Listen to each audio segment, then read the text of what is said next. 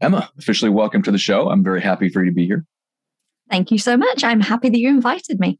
I know we had a good time on your podcast, and uh, we're going to talk a little bit about how you came to serve ambitious introverts, how you arrived at that niche, uh, some of the decision making process, the challenges, the psychological stuff, the fears, the uncertainty, the and even some of the the fun stuff, the immediate uh, positive feedback and reinforcement you got when you when you kind of put that out there to your list and to your audience. Uh, I think a lot of, um, I mean, I, I was telling somebody this the other day. Like I ran into like a, I guess a higher level person, and they were talking about how they're going through the same thing. You know, hey, I really like this brand over here, but it's not really taking off the way I want. And this thing over here, I'm really passionate about, but it's not specific. And like everybody's having these kinds of conversations where we're always wondering, okay, are we in the right niche? Is my brand right and is my brand attracting the right people even in the niche that i'm in? And, and do i need to like change and shift and tighten things up? And you were going through this uh, in 2020 so let's set the scene a little bit first. So give me the basics who you are where you are what you do before we dive into the background story. So I am the founder and CEO of the Ambitious Introvert brand, and I'm a certified business consultant, mindset coach, and energy practitioner. And I work exclusively with introverts, empaths, and highly sensitive entrepreneurs who are looking to start, grow, or scale an online business. Mm-hmm. And I would put myself into that highly sensitive category. I wouldn't have known before I ran across you that I would have put myself in that category. We talked about that on your show a little bit. So yeah, people should go check out your podcast because I, I did your show and I think my episode uh, will be coming up uh, live if it's not already by the time people are hearing this episode. So go check that out. Um, and uh, so you gave a little bit about who is the right person. Is there any particular industries that you really like or, or commonalities in the clients that come to you where you they get a ton of value out of working with you because they're in a specific space or they're they have specific projects? I think just because of the niche, I get a lot of creatives.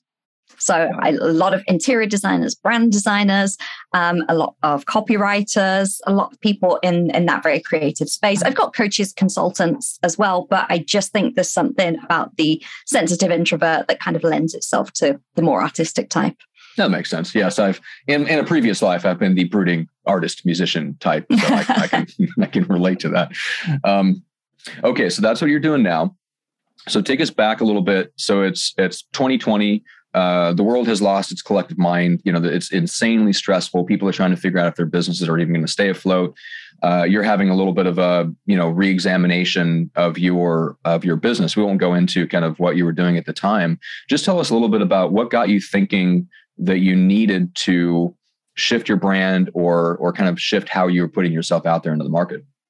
So I had kind of refused to niche for about 18 months at that point since I oh, brought the business online. I'd been coaching, well, I'd been certified coach since 2006. I'd been coaching in my old job for about 10 years. So I had all this experience of coaching, none of marketing, none of business building. And I didn't want to niche because when you're a trained coach, they tell you, hey, you can coach anyone with anything. So I was like, I want to coach anyone with anything. Yeah. Then 2020 happened, and 2020 for me was particularly galling because I just left said job of 17 years in January 2020 to take the business full time. Mm. I'd secured a couple of really big months coming up doing in person coaching, which is what I was focusing on. And then, of course, I couldn't because everything in person got cancelled. I'd left my job. It was very much a, okay, I really need to get serious about this and I need to make it work. And I realized by that point, I need to niche. Yeah, I was I was thinking. Um, it occurred to me just the the creative part that you mentioned. I think that's part of what we have a hard time with niching down in general, or niching down. Uh, that's always so irritating that we have two different pronunciations for that. But anyway, uh, so creativity. I think that's one of the toughest parts because in business, a lot of times boring works. And being really, really, really specific and clear and putting yourself into a box that's easy for other people to understand is the best thing to do from a marketing and sales perspective on the other end, you've got us, creative person, who's running a lot of times a business that's all based around us and our preferences. And we want to dabble. You know, like we want the creative challenge. You want to work with brand designers, interior designers, this type of person, that creative. Uh, and it, yeah, there's it seems like there's always a tension between the creative projects that we want to undertake and trying to make ourselves really easy for people to understand and, and figure out what kind of box we can put ourselves in that other people would like to unwrap. Um, so I don't know if you encounter that with your clients too, but it's interesting. I mean, to me, that's that's one of the reasons why we have such a hard time niching down. Does that resonate with you? Do you feel that pull to kind of work with all kinds of different people because of the creative challenge? 100%. And I love people, even though I'm an introvert. I, I love, I find people fascinating. You know, I love having conversations with people. Mm-hmm. And up to that point, I had coached people on so many various things. You know, I loved my coaching because it was so different. But then, as you say, in the online space, from a marketing business growth point of view, it doesn't make sense to say, hey, come on, everyone, I'll help you with anything. Yeah. So I did definitely feel that resistance like, am I closing the door here? You know, am I closing the door to all of this great stuff? And actually, it's just not true. I think it closed the door but it allowed the right people through. But the depth and the breadth of what I helped them with behind the scenes is still there. I'm still mm. completely mm. creatively fulfilled in that way. Yeah, I, I, love that because that's so true. Because once you get somebody in the door, they may come in for the for the t- the tip of your iceberg essentially, and then you end up having the ability to get your creative fulfillment by helping them with all this other stuff. Yeah, I think that's a good way to put it. Okay, so when you were thinking through your niche and you're going, okay, I don't think I'm niche down enough. So what were what were some of the possibilities that sprang to mind when you were kind of in that phase before you selected ambitious introvert as the niche? So I signed up for a beta group with a brand strategist um, that I'd happened just to hear about on a podcast. I was like, that's probably what I need right now, some brand strategy to get clear on, you know, who I help. Yeah. So two weeks into that, you know, I was kind of turning up to all the calls, doing all of the homework. And I was kind of getting closer and I was like, it's got to be people that have done some kind of personal development or they've got to be a little bit intellectual or they've got to be like a bit outside the mold. And I was coming up with all these concepts, but none of them quite made sense other than they were all like me. And then I literally, it was like the biggest download moment. It everything dropped in and made sense. And I just went, it's introverts of course it is that mm-hmm. that's why i had struggled with marketing online you know the whole like we talked about on my podcast the whole social media thing the whole you know like hamster wheel of content creation and none of that was down to my ability or a bad mindset it was down to my energy so mm-hmm. literally just dropped in and i got on this next call with the strategist it was a group call and i said it's introverts, empaths, and highly sensitives. And about two thirds of the people on the call were like, that's me. And if you wrote that down, if I saw your profile, I would be following you. And that was it. It was born. And I started the podcast a few months later. Oh wow. Okay. So that was like a bolt, a bolt of of lightning, like a, this flash of insight. Yeah, those, those are really yeah. interesting. Yeah. That's I would I think what did I what did I call those one time? A, like a clarity breakthrough or something like that. Like there's there's a whole bunch of uh, different names for it but that really what it is what it is like clarity is cyclical and all of a sudden you hit this point and bam you break through into this new cycle of, of clarity and you got some positive reinforcement right off the bat. We talked about some other things that happened once the brand came out but i didn't know you got that kind of reinforcement during the brainstorming process. That's hugely hugely helpful. Um, let me ask you this. So i don't know i don't know if you thought about this at all but when you think about branding uh, and ha- like how you put yourself out there you could have not called out introverts and you could have just put yourself out there in a style and in a way that attracted that kind of person without limiting yourself to introverts. So did you did, did that even cross your mind or did you just get such immediate feedback on introverts that you just went all in on that right off the bat? I'm an all in kind of girl. And I went all in. And I think with everything, like I said, that was going on in the world, all of the transition, everything. And I felt, you know, and I think this is an introvert thing. I felt it very strongly physically. You know, I had that mm. gut reaction that I was, yeah. I was like, yes. And I think probably up to that point, I did put myself out into the world in a way that did attract those people. Mm. But I think it gave me more confidence in what I did to call it out. And it definitely got like you know a great immediate response as you heard. Yeah. Um, okay, so then let's talk about the fears of alienating the audience in the list that you already had. So walk me through what happened when you come out with the and you know the ambitious introvert brand. What was the response uh, versus what you expected? So for some just a little backstory. I just signed a new client about a month before who did her Myers Briggs type indicator test when we started working together and was 91% extroverted. so my latest client was 91% extroverted, and I'm about to go. I work with introverts. So that was like the forefront of my mind going, okay, like maybe she wouldn't have signed up and, and she was great. And I, I love working with her. Uh, fun fact, I still work with her two years later because oh, she's wow. actually an empath and highly sensitive. So, okay, you know, we gelled and it made sense. But So that was in my mind. I didn't have a huge audience. So I wasn't so scared of losing people, but it was more like, will people get this? Do, do these people even know that they're introverts? Are they that yeah. self-aware? It was, it was whether it was going to land with the right people that I knew I could help. Um, but yet the instant response was people DMing me saying, that's me. Mm-hmm. I'm an ambitious introvert, or DMing me to say, "Oh, you, have you always done this? Like, I love this." And some of these people reaching out were actually brand experts, and I was like, "Okay, this is definitely good because if they're loving it, I must be onto something." That, that is true. I was going to say, not only is that your your ideal client, but it's the people that should know good brand yeah. and good positioning when they see it.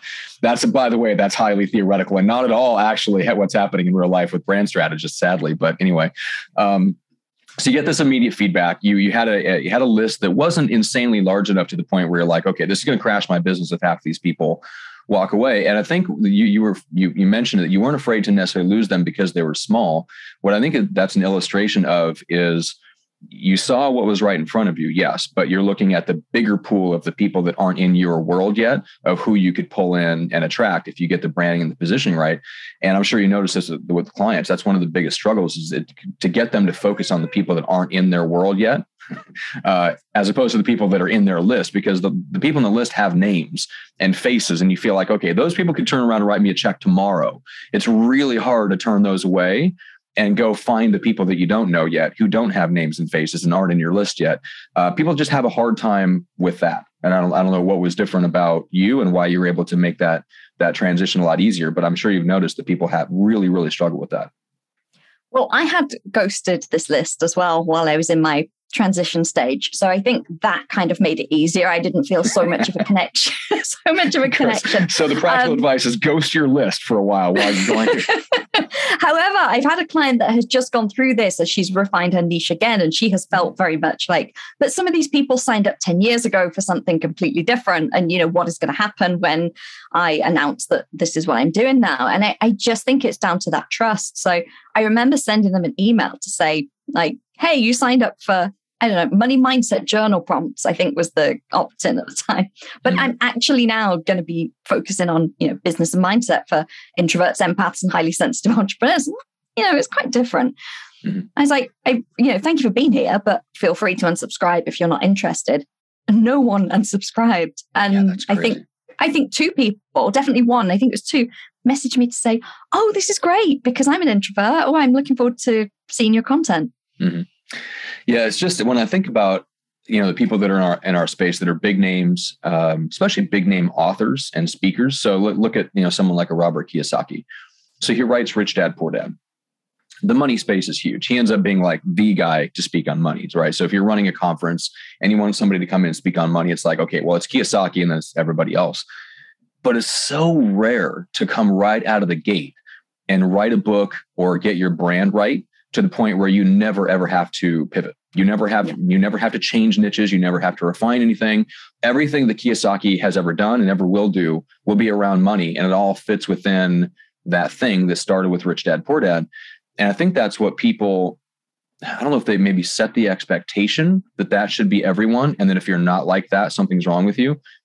I like I, I just I don't think that's true, especially in an era where now I don't know if you feel this way, but it feels like the the time horizon for building like profitable businesses online seems to be shrinking to the point where you can come up with a business model. It's like, okay, that works. You've got maybe five years to max out that business model, and then something's got to change. Like some ad costs, the way you get clients, the way people consume content, like something is going to change in five years. It's going to cause you to seriously have to shift some somehow, some way uh, because it just it's not like it was when you could build a business in the 80s and that business would just keep rolling virtually the same way for 10 15 years. Everything seems to be shrinking. And so i think we all need to get more comfortable with you know pivoting changing niches refining things like that without I guess without the self judgment, that's what I notice a lot. And I'm sure you notice that with clients. Is just there's a lot of self judgment because if we if we're not like a Kiyosaki or a Tony Robbins who came out with one book, one brand, and bam, we we can do that for the next 40 years of our lives, we seem to think there's something wrong with us. And I attract a lot of perfectionist clients. And I think well, it's do it. down to that introvert integrity as well. Like we don't want to put something out into the world unless it's perfect and it has to be this. But you yeah. know, people that are in the earlier days of their business, that is something that I have to do a lot of support around to say, get get it out like make it 80% right and get it out because we need to test it we need to see what the feedback is and you mm-hmm. can tweak and you can refine it so if we're doing some kind of competitor analysis or working out where they sit in the market it's okay if we do it again in three months and it's different, or we do it again in six months. Like, don't feel like you've got to set this in stone. And I think with niche in particularly, that's where people worry because they feel like they're kind of getting married to it and it's this huge commitment. And once oh, they've yeah. said it, it, it can never change. But even within, well, almost two years now of this niche, I would say my messaging has shifted even in that because what I focused on early days was more about, you know, clarity and visibility because those had been my struggles. Mm-hmm. But obviously I've grown, I've, you know, learned a lot more, I've taken more certifications. So now I'm supporting entrepreneurs at a higher level. So I'm talking about different things. I'm talking maybe about self sabotage or consistency. So yeah. it's still within that niche, but to know that that fluidity, you know, you're, you're going to grow with your business and your business is going to grow along with you. Yeah, and that's both a good and bad thing. Uh, I've noticed that a lot of people, you know, as they get further along their kind of self realization journey, they want to start helping people with higher level things. And sometimes that starts to shrink your pool of ideal clients. Mm-hmm. And you have to know that going in. So either you're okay with that or you're not okay with that. And you have to stay down at the below the level that you're currently at. You know, there's there's a there's a real estate coach who is in his 80s. He's like the OG of coaching in that in that space he's like he zeroed in on a message that worked really, really well for beginners in the 70s, and he never strayed. He still literally is packing it up and speaking to new agents in offices, you know, and traveling and stuff like that. His message has never changed. And he is, I would say, probably the, the wealthiest coach in the space, right? Because he looked at the space and he's like, look, 80% of the entire business turns over every three years. There's way, way, way more beginners than there will ever be higher level people. He's like, so even though I would like to talk about higher level stuff like health and, and things like that, he's like, when I would talk about those things, I would notice that the room would not be as full when people would be hanging out in the hallways. He's like, when I talk about prospecting and lead gen, bam, the room is full and they're in the front seat. I was like, okay. So he looked at that, he looked at those dynamics and said, yeah, I could, as I grow and mature, I could go hang out only with people that are at that level or right behind me, and I could only coach them or I could stay in this and I can always help beginners and I can make a lot of money doing that. He made his choice. But the point is, it was an intelligent, intentional, strategic choice. I think a lot of people get themselves into situations where they're experiencing that, but they're not making that choice intentionally. And they go, hey, now I want to talk about this super high level thing. While and they end up leaving their audience uh, behind. So I think those those are choices that, like, if people work with someone like you, they can start to make those choices a lot more intentionally, and then it explains what's happening in their business and the response that they're getting from people without all the confusion, I guess, and, and lack of clarity. So uh, I'm curious when you look at helping someone work work their way through this process and they're they're in the early days of figuring out, out what their niche is. You mentioned feedback. You're having like this two way conversation. What kinds of feedback are you looking for? Is it different for each client? Um, are you looking for a sense of like momentum? Or are you just looking for encouragement and feedback from their current audience? What are some indicators that lets you know a client is on the right track when they're picking out their niche? One of the things that I always do is ask them, you know, if they are further along in business and they've already worked with clients, who are your three favorite clients that you worked mm-hmm. with? And then we'll do a deep dive into what did you help them with? What were they struggling with when they came? What was the transformation at the end? And what do these people have in common? And this is kind of similar to what got me to ambitious introverts, because when I did this kind of exercise myself, I saw that the people that I loved working with were action takers. So yeah, you could have a shy, anxious introvert that, you know, doesn't want to show their face, but you can have an ambitious introvert, people like us, you know, that's still going to get out there, take action, do things. They just want to do it with a little bit more intention. So I think looking and knowing that is the key for a lot of clients because that gives them the confidence to say, oh, yeah, I love working with those people. They worked with me and they got results. Actually, if I talk about that, I will attract more of that. Mm-hmm. So that's one really great way of feedback. Another, if they're earlier days, is get outside of their comfort zone and just connect and talk to people, you know, connections, coffee calls, clarity calls, however they want to do it. Just, you know, I say just talk to people and just mm-hmm. understand them because even in a 20 minute conversation, even if that person's never going to be a client, you will you will get so much information about whether that's the type of person that you mm-hmm. want to be working with. Yeah, I agree. 100%. Uh, I would add to that, uh, being in the podcast space, one of the uh, interesting newer ways to figure out if you've got a compelling message and something that like gets people's attention uh, and see if you've got a good niche that actually has um, the ability to get traction is to start reaching out to podcasts and see if they want to interview you about that topic and just see what the response is. And if you get crickets, eh, maybe maybe it's not the greatest niche ever because uh, you should get that response of like, oh my god, I didn't know you did that. I don't know anybody was talking about this. Yeah, absolutely. Let's let's jump on a podcast and talk about that.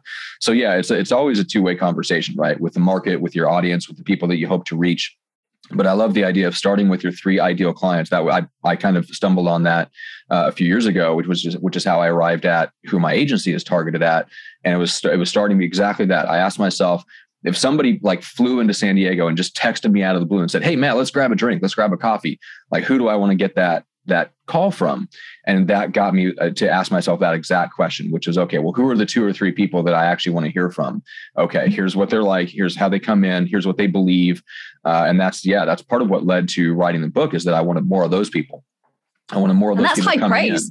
as an introvert that you would you know look at your phone and go and meet anyone for a drink last minute that so they must be good, praise. they must be good people yes and what's funny about it is I realized that those other people that would reach out were also introverts.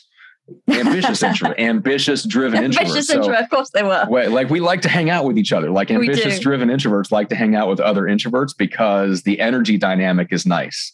Uh, and we can have good conversations and we don't walk away uh, from it feeling drained sometimes like we do when we're trying to keep up with a really bubbly outgoing yeah. extrovert you know that can be very energy draining um, let's finish with this so, uh, first of all, what's the best way for people to connect? I've mentioned your podcast, but I want to go beyond that. Um, and then we'll talk a little bit about um, uh, maybe a couple of other final questions and wrap things up. So, what's the best way for people to connect? Uh, the podcast is always the best way. I adore podcast. It is what I pump my heart and soul into every week. So, definitely check me out there. And probably the next best place I'm going to say is my Facebook group, which is interesting because I'm not a huge Facebook user at all. Mm-hmm. But I've created a community called the Ambitious Introvert Network. And it is just a lovely group. It's promo friendly. There's people in there from all different industries. And it's a real safe space. People come in and like ask questions like, hey, I'm in this marketing program and I think it's like geared at extroverts and they're asking me to do this. Like, what do you guys think? Um, and it's just it. really nice to be able to um, I think share your your views of the online space in a place like that. Tens of people yeah, have made connections. You know, they've um, collaborated together, signed clients in there. So, um, yeah, if you're more of a Facebook person, then come and join us in the Ambitious Introvert Network. I love it. Okay, so last question: What kind of changes have you made over the last couple of years, just for yourself in your own business, knowing that you're an introvert, knowing that you're social time is limited your energy for being social is limited. Um, any interesting schedule changes boundaries maybe that you've kind of built up in your life that help you support you in your your energy? Boundaries have been a big thing for me because especially coming out of a 23 year corporate role to working at home during a pandemic running my own business. So physical and energetic boundaries. So i have physical boundaries in place in the house about places that i do not work on the laptop like I will not hmm. work on the laptop on the sofa. Oh, interesting. Oh, okay. Places where you Actual do not allow physical, yourself like, to work. Yeah. Yeah. Because so doesn't the energy of business doesn't get into the energy of that that physical location. Yeah, because I want to go and sit on the sofa in the evening and like kick back and watch Jeopardy, and that's my way of decompressing. So, like, why would I want the laptop there with that? So that that is, I love Jeopardy. That is, um, yeah, physical too. boundaries in that way, but also energetic boundaries around time. So very much about making sure that I'm closing the laptop at a certain time, you know, that I don't get off, say, this call and then, oh, I'll just check my email to be like, no, that's me finished for the day, close the laptop. Mm-hmm. And something that I do that always makes people laugh is I delete any work related apps off my phone every evening and all weekend. No way. Like, what are we yeah. talking about? Uh, well, what have I got? I've got Instagram. So that goes every evening, every weekend, Voxer and Slack. So wow, yeah, I have my team and my clients on Slack, and some mm-hmm. clients use Voxer. So they they just delete them. I just literally delete them every That's evening, and they awesome. don't get reinstalled until I'm in the office the next morning. I love it. I haven't done that. That's an interesting thing. I I've deleted Facebook and Instagram off my phone, uh, and and for the most part kept them off because I'm not a big social media junkie anyway. Mm-hmm. So that that's actually fairly easy for me.